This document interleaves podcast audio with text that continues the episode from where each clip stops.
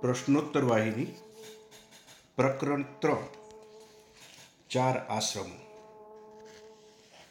માનવ શરીર જે આ વિશ્વ છે, તેમાં કયો ઉત્તમ ધર્મ અનુસરવા યોગ્ય છે? તે ધર્મ માટે કયો આશ્રમ સૌથી વધુ સાધ્ય છે? બધા મળીને કેટલા આશ્રમો છે? બધા મળીને ચાર આશ્રમો છે. જો તમે તેઓને વિશે જાણશો, તો પછી તમે પોતે જ તમારી પ્રગતિ, તમારી પ્રાપ્તિ અને તમારા વલણ પ્રમાણે કયો આશ્રમ પૂર્ણ કરવા યોગ્ય છે તે નક્કી કરી શકશો. બ્રહ્મચર્ય, ગ્રહસ્થ, વાનપ્રસ્થ અને સંન્યાસ એ ચાર આશ્રમો છે.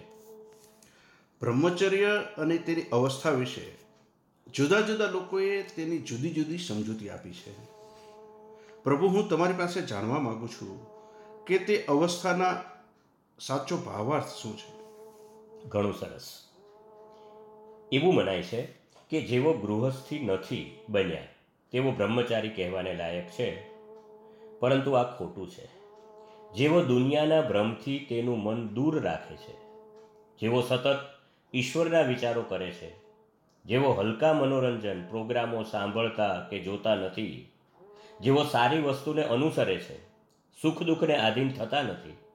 જેવો તેમનું મન બુદ્ધિને અને અંતઃકરણને એક ચિત્તે એકાગ્ર કરે છે માત્ર આવા લોકો બ્રહ્મચારી કહેવાને લાયક છે. ગૃહસ્થનો સાચો અર્થ શું છે? મોટાભાગના લોકો એવું માને છે કે લગ્ન કરી પત્ની અને બાળકો સાથે જીવવું તે ગૃહ- ગૃહસ્થાશ્રમ છે પરંતુ તે ગૃહસ્થાશ્રમ નથી. વ્યક્તિ એ સમાજમાં તેનો મોભો અને જાતિ પ્રમાણે તેને જે ફરજો સોંપાયેલી છે, તેને પૂર્ણ કરીને સગા તેમજ પરાયા બધા સાથે એક સરખી ભાવનાથી વર્તાવ કરવો જોઈએ. તે વડીલોના હક્ક માટે અને નાનાઓ તરફના કર્તવ્ય માટે સજાગ હોવો જોઈએ. તે સહાનુભૂતિવાળો અને મદદ કરવાની મનોવૃત્તિવાળો હોવો જોઈએ. જે તેના ઉપર આશ્રિત છે, તેમની તરફ તેણે પ્રેમપૂર્ણ દયાળુ વર્તાવ રાખવો જોઈએ. દુનિયાના દરેક નવા અનુભવોથી તેણે વધુ ડાયા થવું જોઈએ. તેણે શાસ્ત્રનું જ્ઞાન મેળવી, પોતાના ધર્મ તરફ સજાગ રહી, અધર્મના અવગુણો અવગણવો જોઈએ. તેણે પોતાની જવાબદારી સમજીને પત્ની તથા બાળકોનું પોષણ કરવું જોઈએ. તેણે આઠ અહંકારોને કચડી નાખવા જોઈએ. કૌટુંબિક સંપત્તિમાંથી વિકસતો ચારિત્ર, વ્યક્તિગત સુંદરતા યુવાની, વિદવત્તા, જન્મસ્થળ અને તપશ્ચર્યાની સિદ્ધિનો અહંકાર.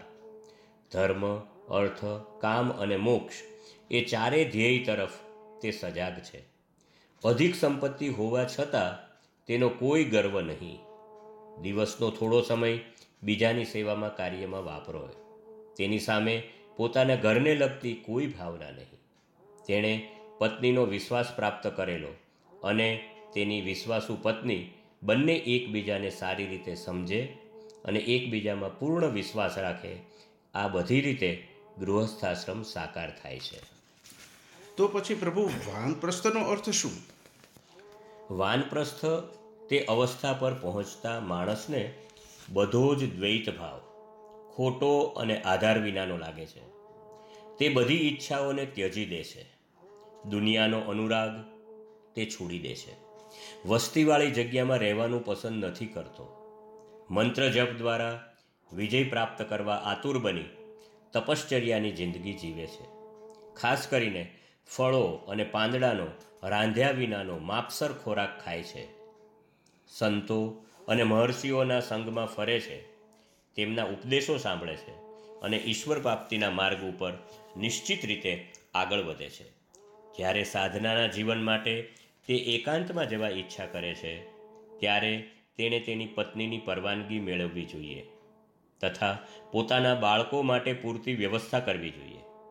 જો તેની પત્ની સાથે આવવા માંગતી હોય, તો પોતાની આધ્યાત્મિક યાત્રામાં તેને સાથે લેવી જોઈએ. ત્યાર પછી તેઓએ પતિ પત્નીની જેમ નહીં, પરંતુ ભાઈ બહેનની જેમ રહેવું જોઈએ. આ નવો સંબંધ જો જાળવી રખાય, તો ઘરમાં પણ જિંદગી વાનપ્રસ્થમાં ફેરવી શકાય છે. બીજી તરફ, જો જૂની જિંદગી જંગલમાં પણ ચાલુ રહે, તો તે વાનપ્રસ્થ અવસ્થા નથી બનતી.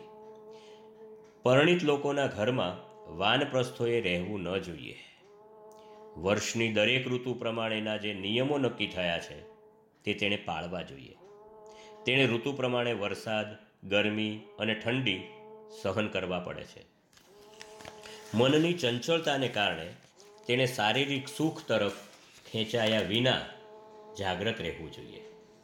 તેણે તો ઈશ્વરનું મનન કરી તેમના મહિમાનું ચિંતન કરીને જ ફક્ત આનંદ મેળવવો જોઈએ. તો સ્વામી સંન્યાસનો અર્થ શું?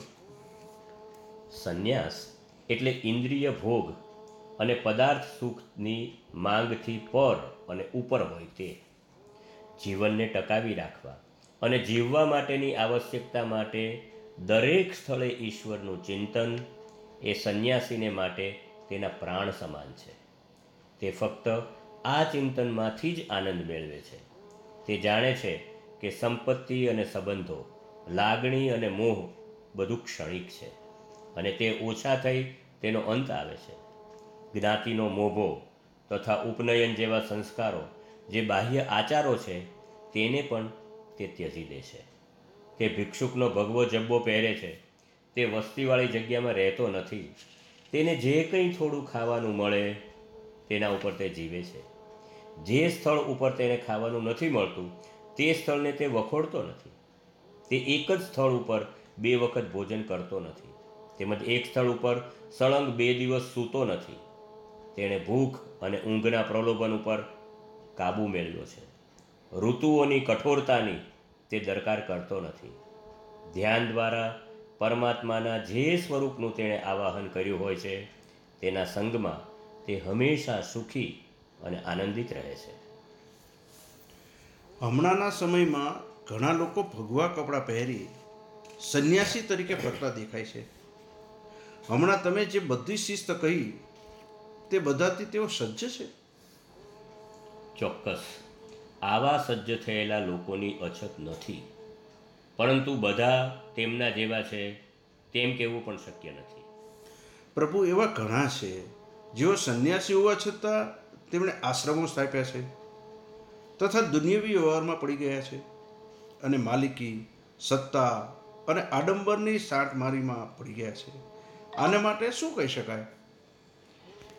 તે જે વાત કરી જેવી કે આશ્રમની સંસ્થા તે સાચા સંન્યાસ અને બધા માનસિક ઉશ્કેરાટોથી જેને વિરક્તિ છે, તેને માટે તે મોટા અંતરાયરૂપ છે.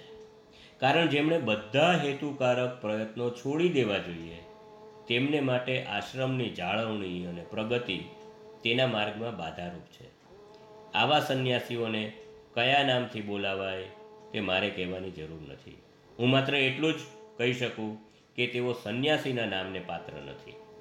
સ્વામી કઈ રીતે આશ્રમનો વિકાસ અમારા જેવા મુક્તિના જિજ્ઞાસુઓને મદદ કરે છે? તેને બંધન કહેવાય? અને કઈ રીતે આશ્રમ પૈસા વિના ચાલી શકે? હું એવી આશા રાખું છું કે સ્વેચ્છાએ જે મદદ આવી હોય તેને સ્વીકારમાં કંઈ ખોટું નથી. અરે મારા વાલા, તાળું તોડીને અથવા ભીતમાં ગાબડું પાડીને કિંમતી ચીજો લઈ લેવામાં આવે, તો તે ચોરી જ કહેવાય. ધોળે દિવસે પણ જો કોઈ માણસ તમને મીઠા શબ્દોથી ભોળવાવીને તમારી કિંમતી ચીજો લઈ લે, તો તે પણ ચોરી છે. જો કોઈ સંન્યાસી તમારી સંપત્તિ ઉપર નજર બગાડે, પછી તેનો આશય ગમે તે હોય, તો તે તેની આધ્યાત્મિક પ્રગતિમાં નુકસાનકારક છે. તેણે આ બધી જવાબદારી કોઈ વિશ્વાસુ ભક્તો ઉપર નાખી દઈ પોતે તો ફક્ત ઉદાસીન સાક્ષી તરીકે રહેવું જોઈએ. તેની જવાબદારી તો એટલી જ છે કે જે કોઈ માણસ તેનો આશ્રય માગે, તેને આધ્યાત્મિક મદદની ખાતરી આપવાની અને નહીં કે આશ્રમની પ્રગતિ અને સમૃદ્ધિ માટે મદદ લેવાની. ખાસ કરીને સંન્યાસીમાં જે વખાણવાલાયક ગુણ જે તેનો આત્માનંદ હોય છે, તે આશ્રમના વિકાસની ઈચ્છાની જ્વાળાથી તથા તેમાંથી જન્મેલા જાત માટેના અહંકારની હોળીથી બળી જાય છે. તે અગ્નિ માત્ર સંન્યાસીને જ નહીં, પણ જેઓ તેના ઉપર માર્ગદર્શન માટે આધાર રાખે છે, તેનો પણ વિનાશ નોતરે છે. હું અને મારું એ ભાવના વિનાશકારક તણખા ઉત્પન્ન કરે છે. માણસે એવા માર્ગદર્શકોને સાધવા જોઈએ, જેઓ આનાથી મુક્ત છે. પરંતુ એકવાર આશ્રમ મહત્વનું સાધન બની જાય તો તે કહેવાતા માર્ગદર્શકે પોતાની જાતને માણસો સાથે એકરાગ કરવી પડે એવું મનાય છે. પણ ખરેખર તેનાથી ઉલટું હોવું જોઈએ. તેણે દુનિયા ઉપર આધાર નહીં રાખવાનો. તેણે બધા આધારોથી મુક્ત થવું જોઈએ. તે સંન્યાસીની નિશાની છે. પ્રશ્નોત્તર વાહિની, પ્રકરણ ત્રણ સમાપ્ત.